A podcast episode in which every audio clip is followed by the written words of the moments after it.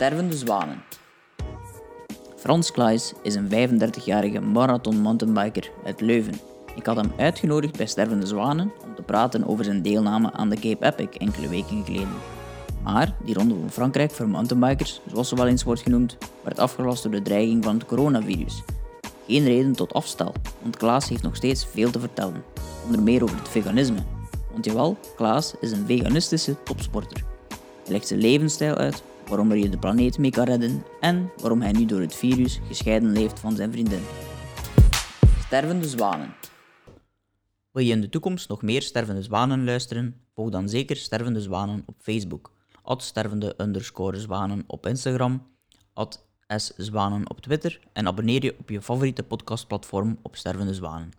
Op de website vind je een invulformulier, zodat je ook via mail op de hoogte gehouden wordt van de nieuwste aflevering van Stervende Zwanen. Bedankt. Stervende Zwanen. Welkom eh, Frans Klaas bij eh, ondertussen de vijfde aflevering van eh, Stervende Zwanen. Ehm, ja, eerst en vooral, je werd uitgenodigd op de podcast voor een groot deel om te vertellen over de Cape Epic. Die is niet doorgegaan. Ehm, maar misschien moet je eerst even vertellen, de Cape Epic, wat dat juist inhoudt, voor de mensen die het niet zouden kennen. Ja, de Cape Epic is een achtdaagse mountainbike-wedstrijd eh, waar dat we eigenlijk elke dag een etappe afwerken. Gelijkaardig aan de Ronde van Frankrijk, eh, zoals de wegrenners het doen, ook elke dag een etappe fietsen. Wij doen dat dan op de mountainbike en eh, dat zijn dagelijks zo etappes tussen de 80 en de 120 kilometer. En ehm, ja, je kunt dat een beetje vergelijken met een, of ja, een mengeling van een Parijs-Dakar en een Ronde van Frankrijk. Dus het is echt survival of the fittest. En ja, uiteraard eh, rijden we dat als competitie. Ehm, en wij doen dat samen met iemand anders. Dus wij, wij hebben eigenlijk een teampartner nodig. En wij moeten samen starten en samen finishen. Dus dat geeft nog een extra eh, ja, leuk aspect aan de wedstrijd. Ja, want het is ook een deel teamwork uiteindelijk, hè, dat jullie moeten eh, kunnen doen. Ja, de, de keuze van de teampartner is zeer belangrijk. Het moet iemand zijn die heel goed bij u past. En eh, het moet iemand zijn die over dezelfde capaciteiten beschikt, maar die ook eigenlijk over dezelfde ja, eh, wedstrijdtactiek ehm, ook zo wel gelijkaardig, eh, gelijkaardig denkt als u. Dus ehm, ja, het is toch belangrijk dat je ook toch een beetje overeenkomt met die persoon, omdat het, het samen strijden, samen wedstrijdrijden is toch een, een heel omvangrijk gegeven. Ja, en dit jaar ehm, was uw partner Søren Nissen, als ik me niet vergis. Mhm. Ehm, ja, dat klopt. eh Luxemburgs kampioen. Dus geen pannenkoek alleszins, want hij heeft ook een heel aantal wedstrijden gewonnen eh, in het verleden. Heeft ook een, was een, een Deen zeker eerst, hè? Is eigenlijk genaturaliseerd. Ja, hij was eerst eh, Deen en dan heeft hij een Luxemburgse vriendin leren kennen in Ja. Luxemburg. en uh, gedacht van, hier vind ik het plezanter en ik blijf hier nog even. Dus eh, ja, nu is De- Luxemburger. De liefde van eh, heeft hem Lu- Luxemburger gemaakt. Ehm, hoe zijn jullie eigenlijk eh, samengekomen? Wel ja, ik ken Søren al wel wat langer. Ehm, ja, wij rijden eigenlijk al jaren wedstrijden tegen elkaar. En ehm, ja, hij, hij had vorig jaar al eens gevraagd van, zie je het niet zitten om samen een keer ja, zo'n meerdaagse wedstrijd te rijden. En dan eh, dit jaar, allee, vorig jaar kwam die vraag eigenlijk opnieuw. En ehm, ja, aangezien dat mijn partner ehm, het jaar ervoor ehm, ja, misschien een klein beetje door de mand gevallen was en dat hij ook zichzelf moest terug eruit, vinden, was ik eigenlijk op zoek naar iemand anders. En dan ja, hebben we eerst de Swiss Epic gereden als voorbereiding om te testen van ja, gaat dat eigenlijk lukken met elkaar? Want om ja, direct de Cape Epic te rijden, ehm, dat is toch wel een groot risico als je, als je nog nooit samen in duo gereden hebt. Ja, want En ook- ja, dat viel dan eigenlijk eh, heel goed mee. Eh, we hebben dan daar de, de laatste etappe gewonnen, toch ook tegen sterke deelnemers. En dat klikte eigenlijk. Dus eh, dan hebben we besloten van oké, laten we daar een heel plan rond maken, een heel team rond bouwen. En dan zien waar we aan geraken. Ehm, als, we nog, als we nog eens een keer voluit tegenaan kunnen gaan. Wat is eh, de kwaliteit van een goede teammaat in de Cape Epic? Een teammaat moet eigenlijk eh, vooral ehm, zo goed mogelijk rekening kunnen houden met de ander. Heel goed luisteren naar elkaar. En ehm, ja, je moet je eigen ego opzij zetten. Hè. Dus uh, waar je in andere koersen vooral ehm, ja, gewoon tegen de concurrentie rijdt en zo snel mogelijk aan de finish moet geraken, komt er nu dat andere aspect bij van ja, je moet wel zo snel mogelijk aan de finish geraken, maar het is altijd met twee.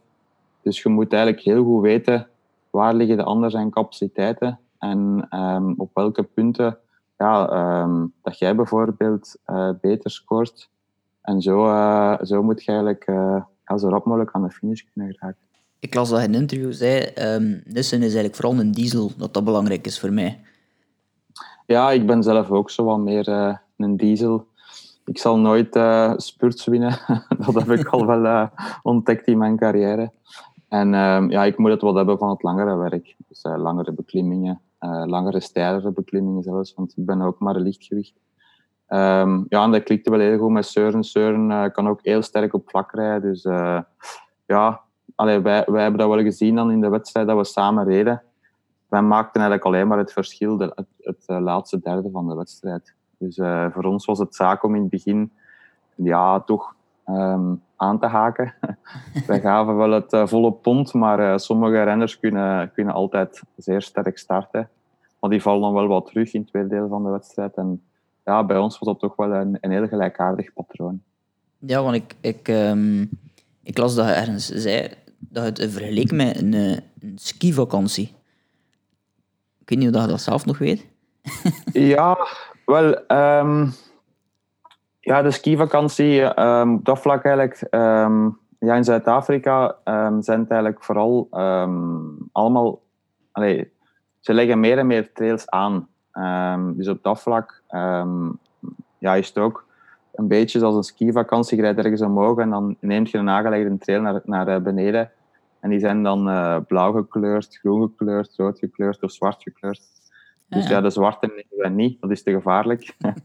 Maar die andere, uh, ja, dat, dat durven we wel. Um, ja, en, en de skivakantie, omdat ja, je zit toch wel een hele week met elkaar opgescheept, zeg maar. En je moet alles samen doen. Hè. Dus je moet heel goed overeenkomen. En um, ja, het probleem is bij zo'n langere wedstrijden van uh, de eerste dag ben je nog niet moe. Uh, dus dan ergert je eigenlijk je totaal nog niet aan je partner, maar elke dag kan dat wel wat erger worden. Dus uh, ja, je wordt gewoon zo moe op den duur dat soms het kleinste al genoeg is uh, om eigenlijk over iets op te winnen wat het eigenlijk helemaal niet nodig is. Ja. Dan is het taak om uh, de rust te bewaren en, en ook goed overeen te komen en ook al te weten van oké, okay, zoiets kan gebeuren. Dus ja, ervaring helpt daarbij. Ja, het is ook niet dat jullie tussen de verschillende etappes in vier sterren hotels logeren, hè, denk ik. Jullie slapen nog een deel in zeker is dat nog altijd zo? Ja, wel, de wedstrijd is zo ooit begonnen uh, dat iedereen eigenlijk uh, in tenten moet slapen. Nu is dat wel veranderd. De wedstrijd is, uh, ja, bestaat ook al, goh, ik denk, 17 of 18 jaar nu. Dus die heeft ook wel een evolutie meegemaakt. Dus nu, nu kun je eigenlijk kiezen van slaap je in tenten, in campervans of in accommodaties. Um, ja, wij zijn ook wel begonnen in tenten ooit. Um, maar nu uh, proberen we toch in accommodaties te slapen. Ja, okay. De wedstrijd is ook ja, prof professioneler geworden.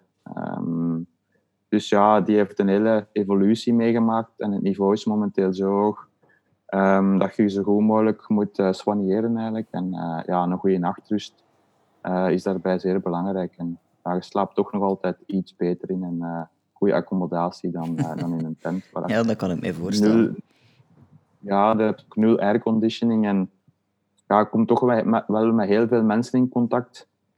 En uh, ja, dit jaar uh, hebben we het natuurlijk uh, la, allee, ja, uh, aan de lijve kunnen ondervinden wat een virus kan doen. Maar um, ja, in de Cape Epic is het eigenlijk elk jaar zo dat er toch wel heel veel mensen ziek worden. vooral dan maag- en darmklachten. Nee. Dus in de tentenkamp slapen is ook niet altijd ideaal voor, voor te kunnen presteren. Dus uh, daarmee uh, proberen we toch eerder in, in accommodaties te slapen waar dat we ook nog wat airconditioning hebben. Het kan er ook heel warm zijn. Dus ja, op dat vlak is het allemaal ietsjes, ietsjes vooruit gegaan. Ja, want het is daar ook wel heel erg warm. En die maag- en darmklachten die komen waarschijnlijk ook een groot deel door, door het feit dat er daar zo warm is. Ja, enerzijds de warmte. anderzijds denk ik toch nog altijd het uh, ander soort bacterie dat daar ook leeft. En het feit dat wij daar als uh, ja, Europeaan waarschijnlijk minder resistent tegen zijn. Ja. zie je vaak met de Europeanen die dan, dan naar Afrika afzakken. Dat, dat die toch wel uh, gemakkelijker kunnen ziek worden ja, ik, ik zit er dan al meestal twee maanden op voorhand om mij goed voor te bereiden. En ik had dit jaar ook last in het begin van maag- en darmklachten. Dus ja, elk jaar komt dat wel wat terug. Um, ja, dat is ene keer als dat zo wat rondgaat, dan uh, is dat moeilijk om dat niet te krijgen. Zeker als je heel scherp staat met lage weerstand, dan, um, dan is dat zeer gevaarlijk. Dus um, ja, het zijn, het, zijn, het zijn eigenlijk zaken waar je, waar je zeer hard voor moet oppassen. Ja, en je zegt het zelf ook, ik heb daar twee maanden eigenlijk uh, gezeten um, om voor te bereiden. Uh, je zit daar waarschijnlijk nog veel langere maanden uh, aan bezig, aan die voorbereiding. Um, maar eigenlijk hebben ze pas beslist om het af te gelasten door het coronavirus. Um, eigenlijk de dag ervoor, of de dag zelf nog. Heel laat alleszins, hè? Ja, het was wel de, de avond voor de, voor de voorlaatste dag eigenlijk. Dus de dertiende uh, S'avonds hebben ze het afgelast, maart, en de 15e ging het normaal van start. Dus ja, wij hadden eigenlijk nog maar één dag om dat te verwerken en dan eigenlijk zo rap mogelijk terug naar huis te gaan, zeg maar. Dus ja, tot dan toe hadden we dat eigenlijk niet echt zien aankomen daar in Zuid-Afrika. Um, ja, het land was eigenlijk uh, ja, vrijwaard gebleven van, van het virus. En ook ja, in Europa is dat eigenlijk uh, zeer, zeer snel gegaan. We dachten, ja, het gaat alleen maar Italië zijn. Dan in één keer ja, verspreidt dat zich over heel Europa. En dan um, elke dag, elk uur werd dat eigenlijk erger. En ik dacht van ja, we gaan nog wel um, de Cape Epic kunnen starten. Een beetje zoals het uh, Parijs-Nice scenario. Hè. En dan uh, misschien ergens halverwege moeten stoppen. Maar zelfs dat zat er niet meer in. Dus uh, ja, ik sta volledig achter de beslissing die, die ze genomen hebben, absoluut. Want um, als je ziet wat er nu allemaal aan de hand is en als je maar als een beetje te laat bent om de beslissingen te nemen om, om alles uh, dicht te doen en alle evenementen afgelast, dan uh, zit je nu met problemen zoals nu in de Verenigde Staten zitten, of misschien Engeland ook binnenkort. Dus uh, ja, alle begrip voor de, voor de beslissing. En toch ook wel chapeau voor de Zuid-Afrikaanse regering. Omdat, ja, het is, is zeker geen gemakkelijke beslissing voor hem geweest. Ja, het had er waarschijnlijk ook mee te maken dat heel veel van de um, deelnemers ook van over heel de wereld komen natuurlijk, hè, die het dan allemaal samenbrengen. Dat maakt het ook niet voor. Ja, absoluut. Nee, uh, nu ja, in de week ervoor hadden de Italiaanse teams al beslist dat ze niet kwamen.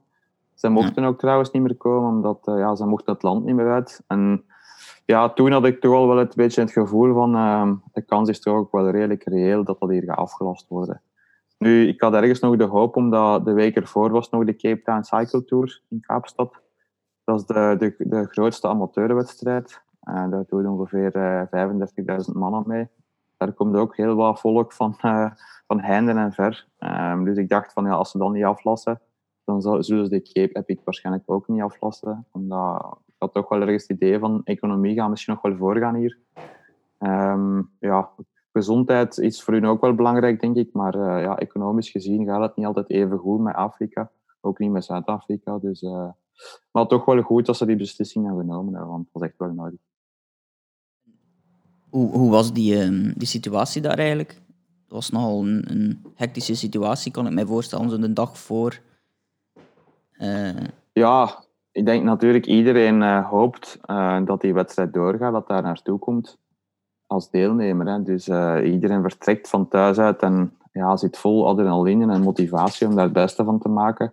Ook die 2000 amateurs dat daar normaal zouden starten, dus ja, dat was een beetje vol ongeloof. En ja, iedereen reed daar een beetje rond van, ja, dat kan toch niet? Hoe is dat nu mogelijk? Um, natuurlijk is het in, in je eigen bubbel, in je eigen omgeving. En um, dat is moeilijk om daar dan uh, direct uit te geraken en, en ja, ook um, ja, de bigger picture te zien. Dus ja, dat was toch wel even veel stress, uh, omdat wij het niet goed wisten wat te doen dan. Alle kosten, of ja, de meeste van de kosten waren ook al gemaakt. Dus ja, zowel voor ons als voor iedereen dat daar was, ja, is dat toch wel uh, financieel niet echt, uh, niet echt leuk geweest om dat te horen. Nee, want investeert daar wel een, een groot deel van niet alleen tijd, maar ja, ook een, een redelijk wat, um, ja, redelijk wat centen in, denk ik. Hè. Um, ik las iets van 12.500 euro, klopt dat? Ja, dat heeft op het moment bij Queen bijgestaan. Ja. Um, dat is ongeveer ja, de kostprijs per renner dat je ongeveer nodig hebt om uh, op deel te nemen aan de Cape Epic. Um, ja, niet als amateur, dan kun je dat met heel wat minder doen, maar voor ons als uh, profatleten, als je wilt gaan voor, uh, voor het podium bijvoorbeeld, dan is dat iets wel nodig. We zitten met een heel team. Een heel team moet ook naar daar komen. Dus uh, ja, dan, dan lopen de kosten direct hoog op. Dus ja, dat is wat de prijs die momenteel nodig is. ja, als je echt mee wilt doen voor de prijzen. Jullie, je zei zelf, jullie waren daar met een heel team. Wie hadden jullie dan eigenlijk allemaal mee? Um, ja, wij hadden nog uh, ja, mijn ouders mee, zeg maar. Die, uh, die, die volgen mij eigenlijk al heel mijn carrière, dus die weten perfect wat ze moeten doen. Um, dan hadden wij nog uh, iemand mee voor de massages te doen, iemand mee voor osteopathie. Dan hadden wij nog um, ja, een manager eigenlijk, om eigenlijk het gehele plaatje te kunnen coördineren. En dan ook nog een mechanieker. En daarnaast waren nog drie mensen die mee waren voor de media. Um, ja, die, die mensen waren, um, ja, dat zijn dan fotografen en cameramensen, dat dan ook uh, heel wat zaken voor ons nog gingen doen. Dus uh, in totaal spreekt er dan over 11, 12 mensen met renners bij. Dus uh, ja, is toch wel al een redelijk team. Hè. Ja, dat is al een serieuze karavaan op zich eh, voor, eh, voor één koppel. Hoeveel mensen doen er zo ongeveer mee aan die Cape Epic? En het Hanse totaal, dat is een karavaan van een paar duizend mensen dan toch? Ja, uh, misschien eerst zeggen dat uh, wij waren met twee teams. Dus ook ja, in, in, onder hetzelfde dak zat eigenlijk mijn vriendin ja. met, uh, met, Al, met Alice Piraar. Um, de Belgische kampioen mountainbike marathon, die gingen dan daar ook deelnemen, zowel onder dezelfde vlag. En um, ja, als je dan spreekt over het totale aantal deelnemers, uh, spreekt over uh, 750 teams van twee mensen, dat is uh, 1500 mensen. Dus die hebben ook al allemaal nog wel ja, een supporter mee, of toch veel hebben dat toch mee. Dus dan spreekt het al gauw over ja, 3.000, 4.000 man of zo. Dus ja, toch wel een hele stoet die altijd mee moet verhuizen. Dat is wel een ervaring, denk ik, de eerste keer als je daaraan aan meedoet. Um... Ja, ja, het wordt ook niet voor niks de Ronde van Frankrijk voor mountainbikers genoemd. Hè. Dus uh, er zit ook een heel circus rond. Er zijn veel sponsorbelangen en er is veel media-aandacht naar mountainbike-normen. Um, dus ja, ook de route op zich, die ook extreem zwaar is. Um, alles maakt het een beetje ja, episch. Hè. En daar komen mensen wel graag op af. Ja, wat, wat maakt het zo zo episch. Ze zeggen het zelf al voor een deel natuurlijk. Maar zijn er momenten waarop dat je dacht van, ja, nu, uh, nu ben ik echt wel bezig aan de Cape Epic. Nu, nu weet ik waarom dat het zo zwaar is. ja, um, God, het, heeft eigenlijk een, het is eigenlijk een combinatie. Maar um, ja, ik herinner me nog een etappe bijvoorbeeld. Dat was in 2017. Uh, dat was eigenlijk mijn eerste deelname. En ik reed toen met Sebastian Carabin. En um, ja, we hadden eigenlijk een hele goede proloog gereden. En dan uh, de, eerste lange etappe was ongeveer 112 kilometer. Dat was in Hermanus, aan de kust. En uh, we hadden zo het idee van, ja, dat gaat niet te zwaar worden op papier. Leek dat allemaal wel oké. En um, ook de hitte viel eigenlijk mee, want je, ja, je zit eigenlijk aan de kust. En dan starten wij daar en dan, uh, ja, na een uur of drie waren we nog redelijk van voor. En dan moesten wij ergens een berg over en dan kwamen we terug aan de kust uit en dan dachten we, ja, we gaan, we gaan, we gaan niet meer stoppen voor water, we gaan gewoon doorrijden. Dat was eigenlijk een, een grove inschattingsfout. En wij kwamen daar eigenlijk in een soort woestijn terecht, ook al lag dat daar vlak langs de kust. En ja, wij hebben daar toen vijf uur en een half, denk ik, of vijf uur, zoiets, ja, voor die etappe gedaan. En we hebben toen direct, ja, bijna 15 minuten verloren op de eerste koppel. Dus dan dachten we wel van, we waren daar allebei aan het, aan het sterven naar de finish. En dan dacht ik toch even van, ja, dit is echt wel Cape Epic. We moeten wel een beetje oppassen wat we hier nog gaan doen de volgende dagen. Um, en ja, dat was toen ook de, het, het uh, jaar waar Sven Nijs ook uh, deelnam. Juist, ja. En die etappen heeft hij dat ook gevoeld. Hij heeft daar toen langs de kant gestaan. Toch, um, ja, ik heb daar toch wel uh, enkele heroïsche verhalen over gehoord. Dat, dat ze hem toch nog terug op weg moeten duwen. Want Ja. dat de Cape Epic anders wel al afgelopen zou zijn toen voor hem. Dus ja, om maar te zeggen, het kan echt, ja, om, om, elke, om elke hoek ligt, ligt gevaar. Um, en je moet je altijd heel goed verzorgen heel veel eten en drinken en jezelf nooit voorbij rijden. Want als je dat doet, dan staat er uh, iemand in Afrika langs de weg dat met een hamer slaagt. en dat kan wel eens heel hard aankomen. Ja, dat zijn uh, harde hamers die daar, uh, die daar aankomen, kan ik me voorstellen. En Sven Nijs die reed daar met, met Sven van Toeren uit. Dat waren al twee op dat moment nog profs. Dat was denk ik net toen ze gestopt waren. Hè.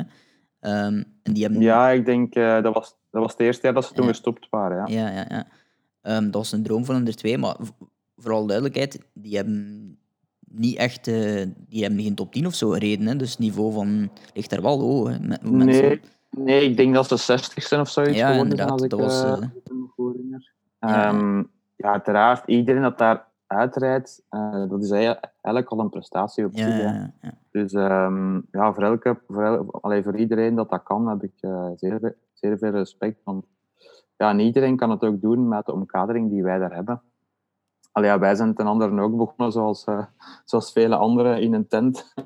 en dan elk jaar iets, iets, iets, uh, proberen, iets proberen beter te doen en wat meer budget te vinden om dat allemaal uh, betaald te krijgen. Dus wij zijn ook laag begonnen en, en stilaan opgeklommen. Ja, ja, ja. want um, je beste prestatie daar was achtste plaats, denk ik, twee jaar geleden. Ja, achtste. Ja, ja, ja, ja. dat klopt. Dit jaar was eigenlijk de ambitie voor top 5 te proberen, als ik me niet vergis. Mm -hmm. Ja. Um, ja, dan valt het natuurlijk allemaal een beetje in het water. Um, had je daar ja, goede hoop op door, uh, door, door, de voorbereiding die je had? had? Want ik las dat je wedstrijd, ja, eigenlijk... ook... Uh... Ja, eigenlijk wel. Um, alleen voor mij persoonlijk was alles uh, tip-top verlopen. ja, ook in Tankwatrek, dat was dan een maand ervoor, had ik nog met Søren Nisse gereden op een parcours dat zeer gelijkaardig was aan dat van de Cape Epic. En daar waren we vijfde geworden. Ook al waren we beide nog niet in topvorm. En ja, daar had ik wel het idee van, uh, als we nog uh, drie, vier weken hard kunnen doorkrijgen, dan gaan we weer wel nog een hele stap vooruit kunnen zetten. Ja, want... um, en dan ook, ja, voor mij persoonlijk, ik zat echt op schema, want ik had dan de laatste etappe in de Tour of Good Hope gewonnen op de weg. Ik ga er altijd twee weken voor de Cape Epic nog een wegwedstrijd. Um, dus daaraan konden we wel zien dat mijn vorm heel goed was. Ik voelde me ook heel goed. Dus uh, nu ja, het is altijd nog een beetje te zien van hoe dat de concurrentie zich voorbereid heeft en uh, hoe dat zij dan voor de dag komen. Maar ja, als, als we naar onszelf keken, dan zat er uh, top 10 zat er zeker in. Uh, top 5, ja, dat, dat had er ook wel in kunnen zitten. Het enige wat wij dit jaar nog niet hadden, was een backup team. Dus de andere grote teams, die rijden allemaal met, met een tweede of een derde team uh, rond. En dus ja, dat wil zeggen, wij, wij mogen eigenlijk geen hulp aanvaarden van andere teams als die niet onder dezelfde vlag rijden. Dus Ah, ja. daarmee, die andere teams die huren een team in, of daar rijden nog ja, jongere renners bijvoorbeeld, en dat zijn eigenlijk helpers. Dat zijn, die kunnen ook voor u op kop rijden bijvoorbeeld, zoals op de weg. Maar die, dat is eigenlijk vooral bij mechanische problemen, dat die een wiel afgeven. Oh. Of dat die helpen bij, om je te deponeren. Bijvoorbeeld je stuur breekt af of uh, ja, er kan zoveel gebeuren in de keer. dus, uh, dat die kunnen helpen. En dan kun je eigenlijk uh, direct terug op weg. Zo heeft eigenlijk vorig jaar Schuster uh, met, met Lars Forster in de derde etappe um, hadden die ook platte band. Um, en die kregen dat zelf niet gemaakt. Dus gelukkig was hun backup team um, nog niet te ver achter. Dus dan hebben die daar 10 minuten verloren. Maar hadden ze dat backup team niet gehad, dan was de Cape Epic over en out geweest. Hadden ze die nooit niet gewonnen.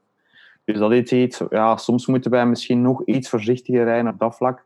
Omdat als wij, als wij zoiets voor hebben, dan, dan is het ook uh, helemaal over en out. Dus uh, dat is iets wat dat we nog eventueel zouden kunnen overwegen om, om ook te doen als een uh, backup team inschakelen.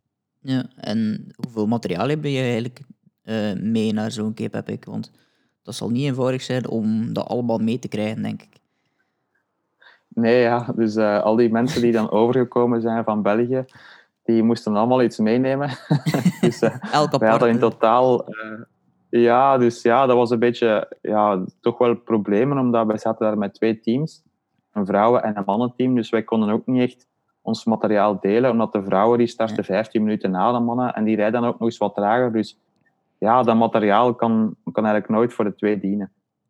Uh, plus ook, ja, het, uh, dus ja, in een gewone wedstrijd kunnen de mechaniekers eigenlijk uh, gewoon langs de weg staan um, op de punten dat, dat ervoor voorzien zijn, de technische zones of de bevoorradingszones, en kunnen zo de renners helpen. Um, als, als zij iets voor hebben, maar hier mag dat niet. Dus we moeten eigenlijk de avond voordien telkens al onze boxen binnenbrengen met allemaal materiaal in. En dat zijn dan drie verschillende boxen.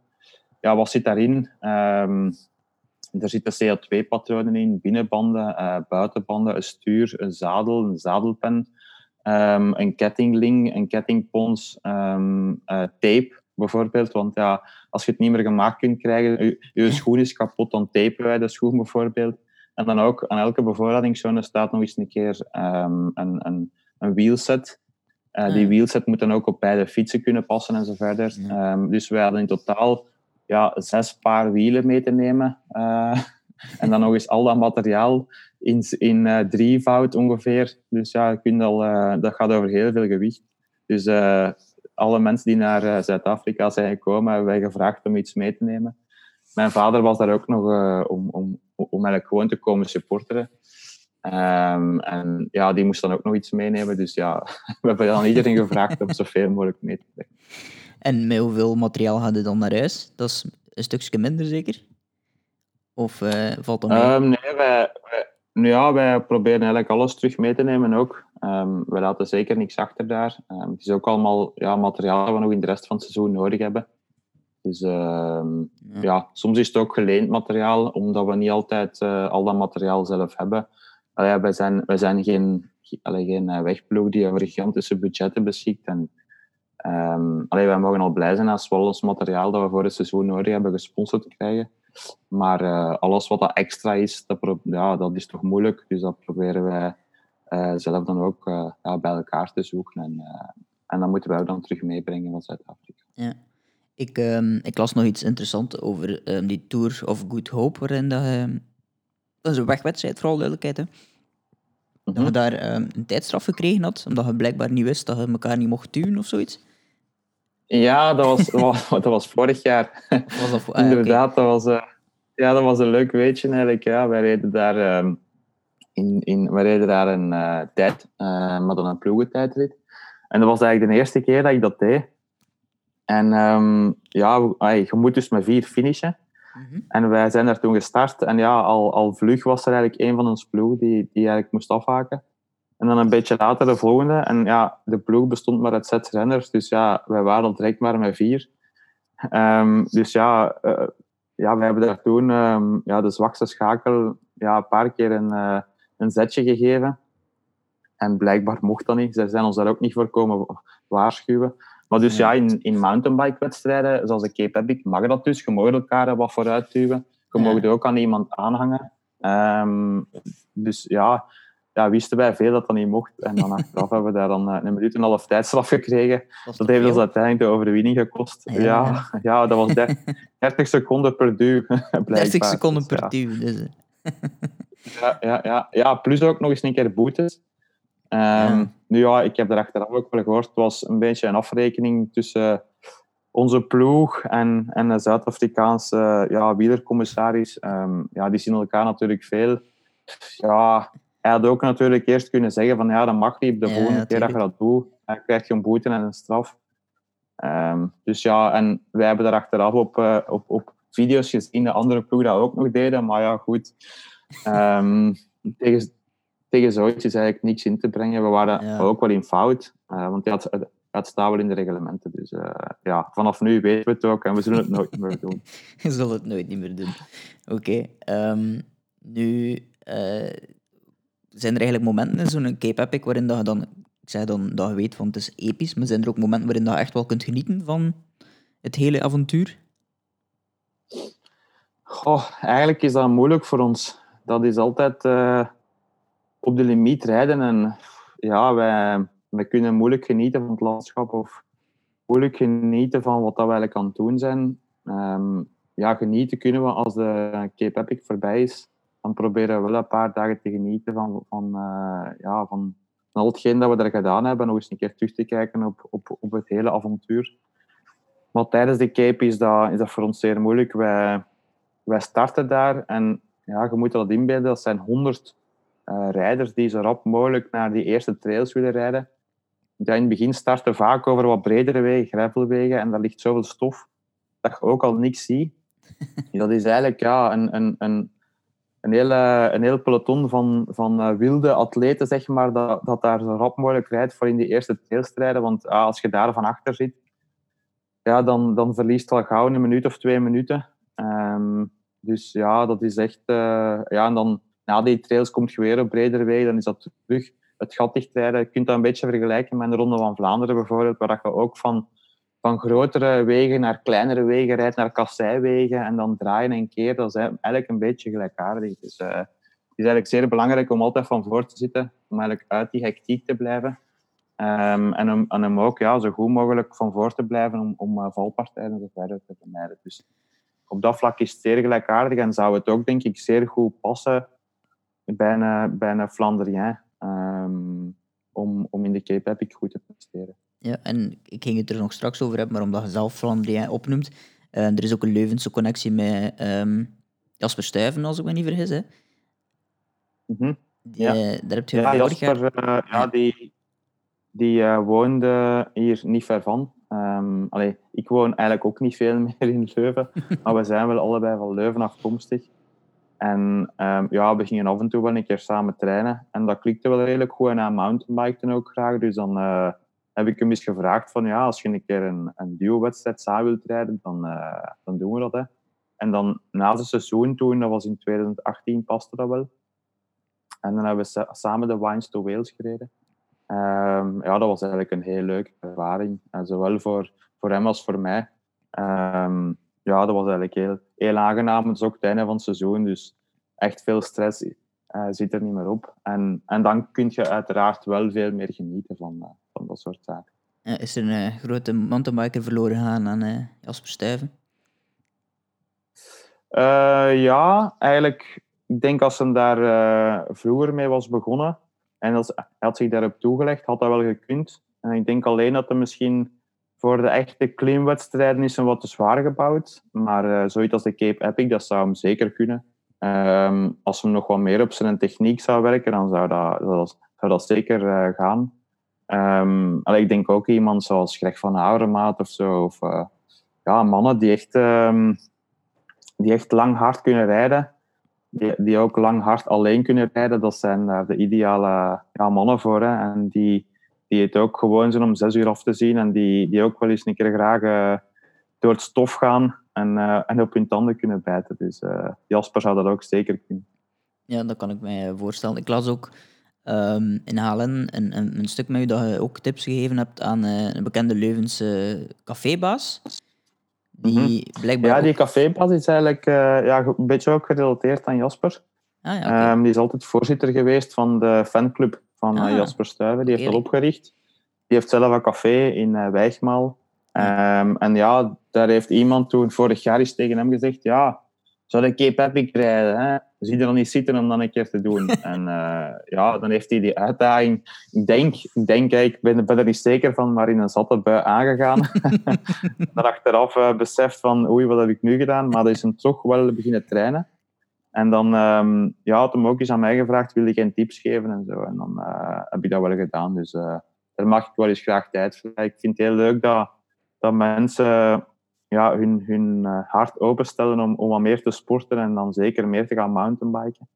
En, en zeker als ze dan zo'n uitdaging willen aangaan, dan wil ik daar zeker aan meewerken.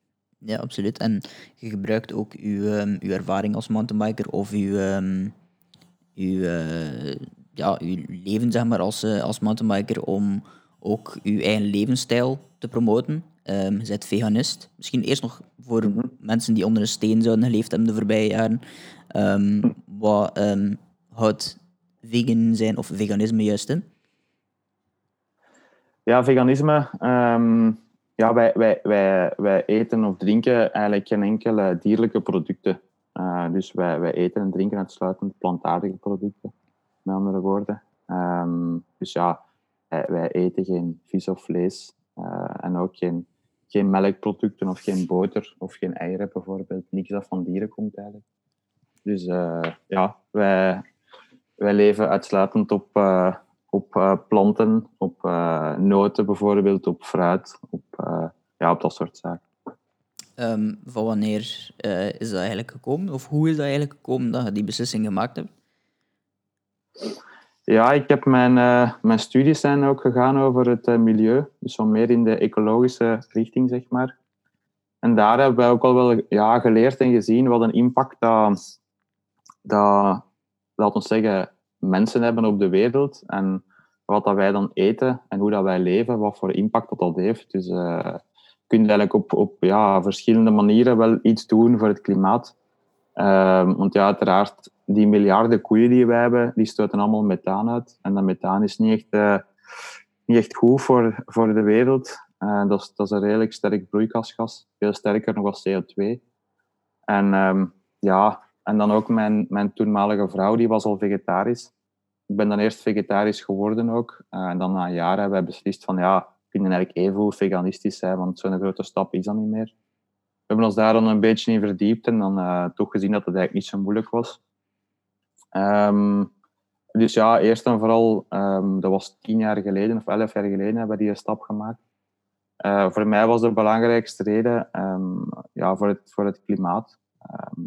voor, ja, voor de opwarming van de aarde een beetje te kunnen afremmen. En om daar wat het goede voorbeeld in te geven. Ja, en dan ook ja, voor het dierenleed, uiteraard. En ik denk ook als we wat minder vlees gaan eten, dat we veel meer plaats hebben om, om ook nog uh, andere gewassen te zetten. Uh, gewassen die misschien ook wel uh, hopelijk wat, wat de hongersnood uit de wereld kunnen helpen. Um, en dan eigenlijk de laatste reden was voor mij mijn gezondheid ik had ergens wel het gevoel dat gaat zeker niet slechter zijn voor mijn gezondheid. Maar uiteraard, je kunt daar nooit zeker van zijn. Maar ik voel me er eigenlijk helemaal niet ongezonder door. Dus ja, nu, het was, het was eigenlijk nooit een drijfveer om, om gezonder te worden of om beter te presteren. Dat kwam voor mij op de laatste plaats. Ja. Mag ik het geen evidente keuze noemen voor een, een topsporter? Want er zijn er niet veel, hè? Wel, toen zeker niet. Ja, zeker het was heel moeilijk om. Ja. Zeker het was zeker. Ja, het was, het was heel moeilijk om die producten te vinden.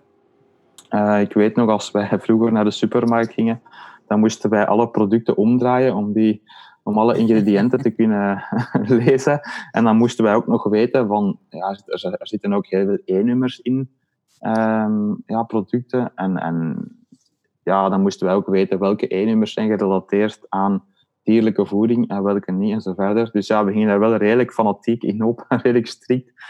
Um, en uh, ja, ook, het was zeker niet eenvoudig, omdat uh, er waren geen voorbeelden. Dus uh, wij moesten eigenlijk alles bijna van nul beginnen leren. Maar dan is die toch, die evolutie redelijk snel gekomen. En nu op dit moment zijn er toch wel heel wat vegetarische en zelfs ook veganistische atleten Um, denk maar aan Lewis Hamilton bijvoorbeeld, ja, Formule 1, of Serena Williams, bijvoorbeeld. Ook, maar er zijn ook, zijn ook wel, toch wel meer en meer wielrenners. Ook um, uh, voetbal zijn er ook heel van momenteel. Dus ja, het is toch wel iets wat dan een stijl opgang maakt. Dus toen dat ik daarmee begon, was dat niet makkelijk. Laat ons zeggen, als je het, als je het nu wilt proberen, um, ja, iedereen heeft wel internet momenteel en kan op Google van alles zoeken. Dus uh, je vindt zoveel op YouTube, je vindt zoveel ook gewoon in boeken. Um, als, je naar, als je naar een boekenwinkel gaat, uh, dan vind je heel veel voorbeelden. Dus, um, het, is, het is eigenlijk een beetje zoeken waar dat je je dan een beetje, ja, waar dat je, je goed bij voelt. En dat dan even proberen volgen en dan nog eens een keer iets anders proberen. Misschien een andere... Um, ja, misschien een keer een ander boek nog eens kopen bijvoorbeeld. En zo is dat altijd een beetje beetje bijleren. Hè. Dat, is, dat zijn alle nieuwe dingen dat je dan uh, probeert. Ja, en hoe ziet uw, uh, voedingspatroon er dan eigenlijk uit? Is dat dan een dieet? Dan, uh, nee, ja. ja, mijn dieet is veganisme. Ja, ja, oké. Okay, ja, dus, nee, ja, ik eet ook nog altijd gewoon drie, vier keer per dag, zoals de meeste mensen.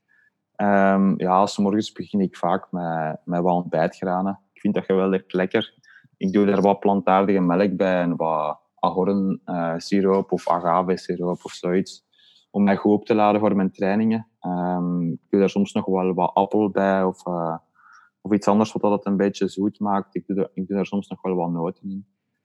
Uh, dan ga ik meestal uh, fietsen om even met een dag te bespreken. Um, ja, dat is dan, ja, laten we zeggen drie, vier uur trainen. Dan kom ik thuis en dan um, juist een beetje wat de pot schaft. Soms is dat eigenlijk, uh, dat kunnen overschotten zijn van de vorige avond nog, dat ik terug opwarm. Um, en dan s'avonds ja, maken, wij, maken wij eten. Dat is dan, vaak bestaat dat uit rauwe groenten, een deel. En dan het andere deel is dan gekookte groenten. Um, en dan vullen we dat aan met pasta of rijst of uh, andere koolhydraten. En soms ja, doen we daar nog een beetje uh, seitan bij bijvoorbeeld. Of uh, ja, iets anders, of zo van tofu. Om het ook nog wat een beetje ja, een, andere structuur of smaak te geven aan, aan het eten.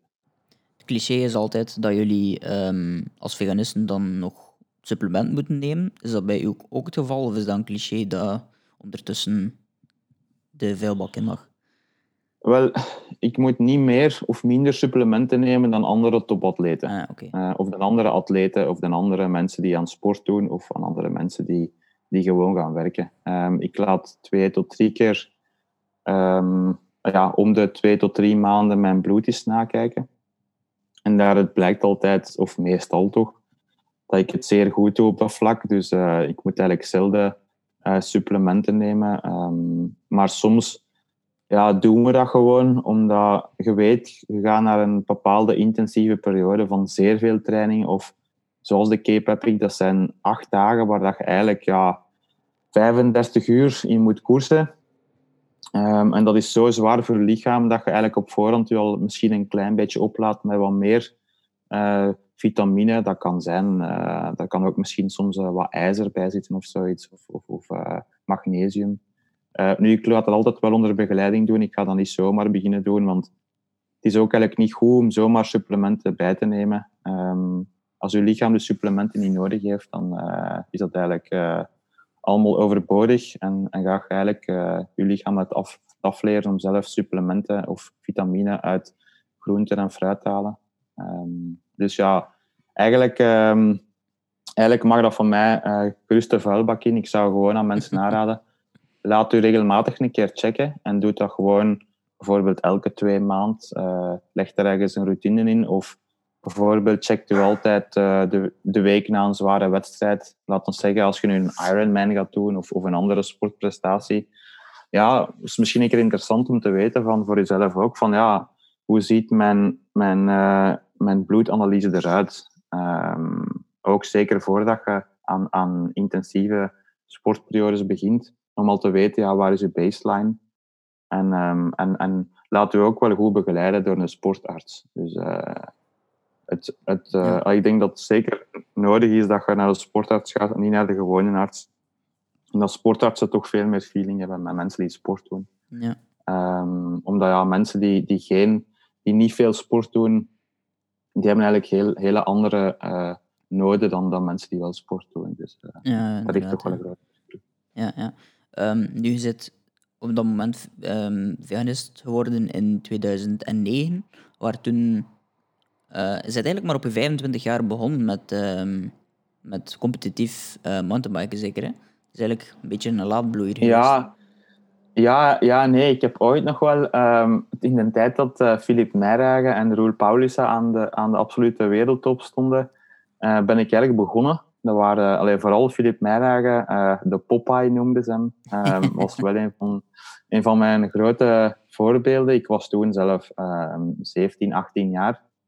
Ik heb toen zo ja, twee jaar een keer geprobeerd te mountainbiken, maar ja, ik mocht eigenlijk al blij zijn als ze mij niet dubbelden toen. dus ja, dat was niet echt... Uh, allee, toen was het nog niet echt een succes eigenlijk. Uh, ik had wel de liefde voor de, voor de sport mountainbike, maar ik trainde toen niet echt. ja, er waren toen ook andere zaken in mijn leven die voorrang kregen. Ik zat nog bij de scouts bijvoorbeeld. Ja, ja. Ik ging ook nog heel graag naar Fuiven. Ik hield me nog heel graag bezig met andere zaken. En dan ja, ben ik gaan studeren. En dan tijdens mijn studies wel wat meer serieuzer beginnen fietsen. Dan ook bij een fietsclub gegaan en zo. En dan, uh, toen dat, dat eigenlijk allemaal achter de rug was, heb ik gezegd van ja, eigenlijk ja, onder invloed van mensen in die fietsclub, van ja, zouden toch niet wat meer beginnen mountainbiken en dan gaan we een mountainbikeclub oprichten. En zo is dat wat gekomen eigenlijk. En uh, ja, zo, zo ben ik daar wat ingerold, zeg maar. En dan die, die kameraden hebben me dan echt warm gemaakt van ja, ze hadden toch niet terug proberen competitie te doen. En dan dat elk jaar wat meer serieus beginnen aanpakken en wat meer geloof in mezelf beginnen te krijgen. En uh, ja, uiteindelijk moet ik die mensen allemaal dankbaar zijn, want uh, het heeft me gebracht uh, waar ik nu ben. Ja, absoluut. Um, je bent eigenlijk vooral een, een marathonspecialist, denk ik. Hè? De, de cross-country is een Olympische discipline. Um, marathon denk ik niet, hè? Nee, nee, nee, spijtig genoeg niet. Het is, nee. het is zo'n beetje ook gelijkaardig als bij het triathlon. Um, dus ja, de, de langere afstanden uh, nemen ze niet zo graag op uh, bij de Olympische Spelen. Um, ja, het moet maar allemaal een beetje korter en explosiever zijn. Hè. En uh, ik heb er alle begrip voor. De, de cross-country is ook een zeer spannende discipline.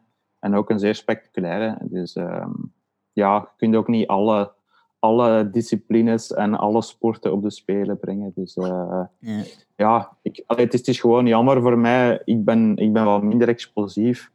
Um, en ik kan dat wel wat trainen, maar ik kan dat nooit op die manier trainen dat ik nog zou kunnen meedoen of nog naar de Spelen zou kunnen gaan. Maar uh, ja, ja. ik heb me daarbij neergelegd. En, uh... Ja, het is dat. Um, welke kwaliteiten heb je vooral nodig om dan goed te zijn in het marathonverhaal, zeg maar? Ja, um, ja, dat is eigenlijk zoals bij de Cape Epic. Hè. Je, moet, uh, je moet een duuratleet zijn. Dus um, het is eigenlijk zo wat, zoals de klassieke renners een beetje. Dus uh, ja, je moet op het einde nog wel wat over hebben. Um, je, moet, allee, je moet zeker een versnelling in de benen hebben. En, uh, en je moet dat kunnen, kunnen goed timen. dus ja, vaak... allee, laat ons zeggen, onze wedstrijden zijn dan wel in die zin zo dat wij ook, uh, ook wel redelijk snel starten voor een lange wedstrijd zijnde, dat dan het peloton uitgedund wordt. En um, ja, dat we dan eigenlijk naar het einde toe, het laatste uur wordt er terug uh, zeer, zeer, zeer hard gekoerst en wordt de koers uh, meestal in beslissende plooi gelegd. Um, ja, en naast, naast het fysieke moet je ook toch wel meer en meer over goede technische bagage beschikken. Um, net zoals de cross-country technischer geworden is, is de marathon ook technischer geworden de fietsen evolueren ook mee. Ja. Dus uh, de parcoursen worden ook in die zin ook aangepast. En uh, ja, je moet toch je, je, jezelf altijd um, op technisch vlak ook wel, uh, ook wel regelmatig bijschaven. Hetgeen dat ik ook wel doe in de winter. Dus, ja. iedereen, iedereen wordt daar ook wel wat beter in. Dat merk ik ook wel. De jongeren die erbij komen, die zijn zeer goed technisch. Dus wij als, laten we zeggen, ouderdomsdekens mogen ook niet bij de pakken blijven zitten en wij moeten ook continu bijleren. Um, over ouderdom of relatieve ouderdom gesproken.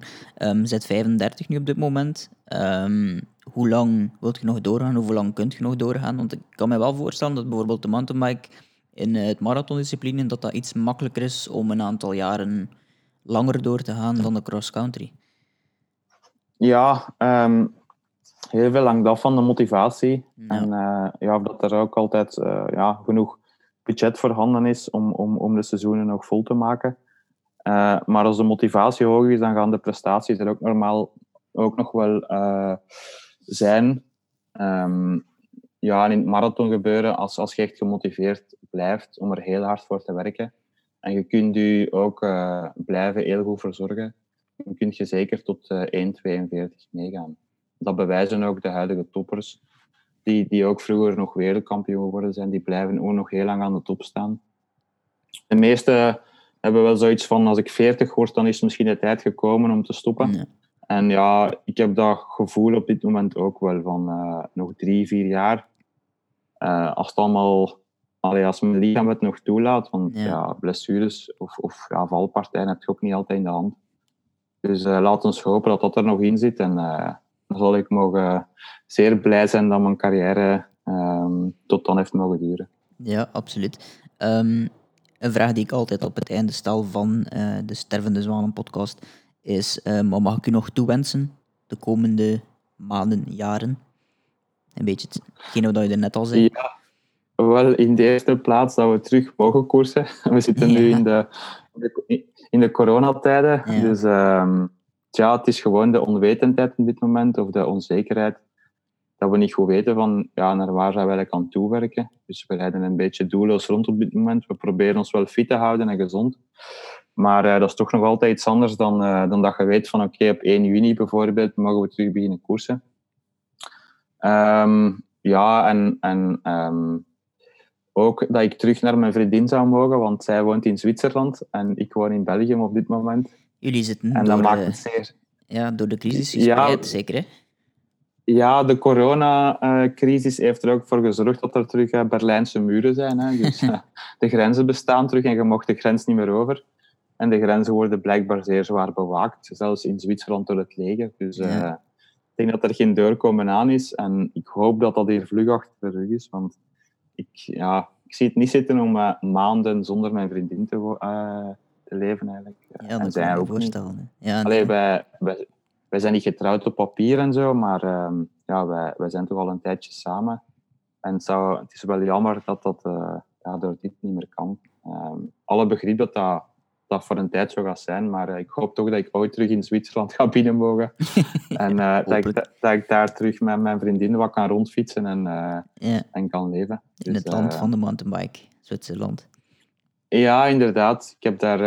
al ja, ik woon daar af en toe bij mijn vriendin en dat is daar geweldig leuk trainen. En zij woont af en toe bij mij in België ook. Dus ja, zo wisselen we dat wat af en laat ons zeggen, normaal gezien met de klassiekers zijn we altijd in België, omdat de sfeer hier dan zo enorm goed is. En dan is het er ook heel leuk om rond te fietsen tussen de bloesems.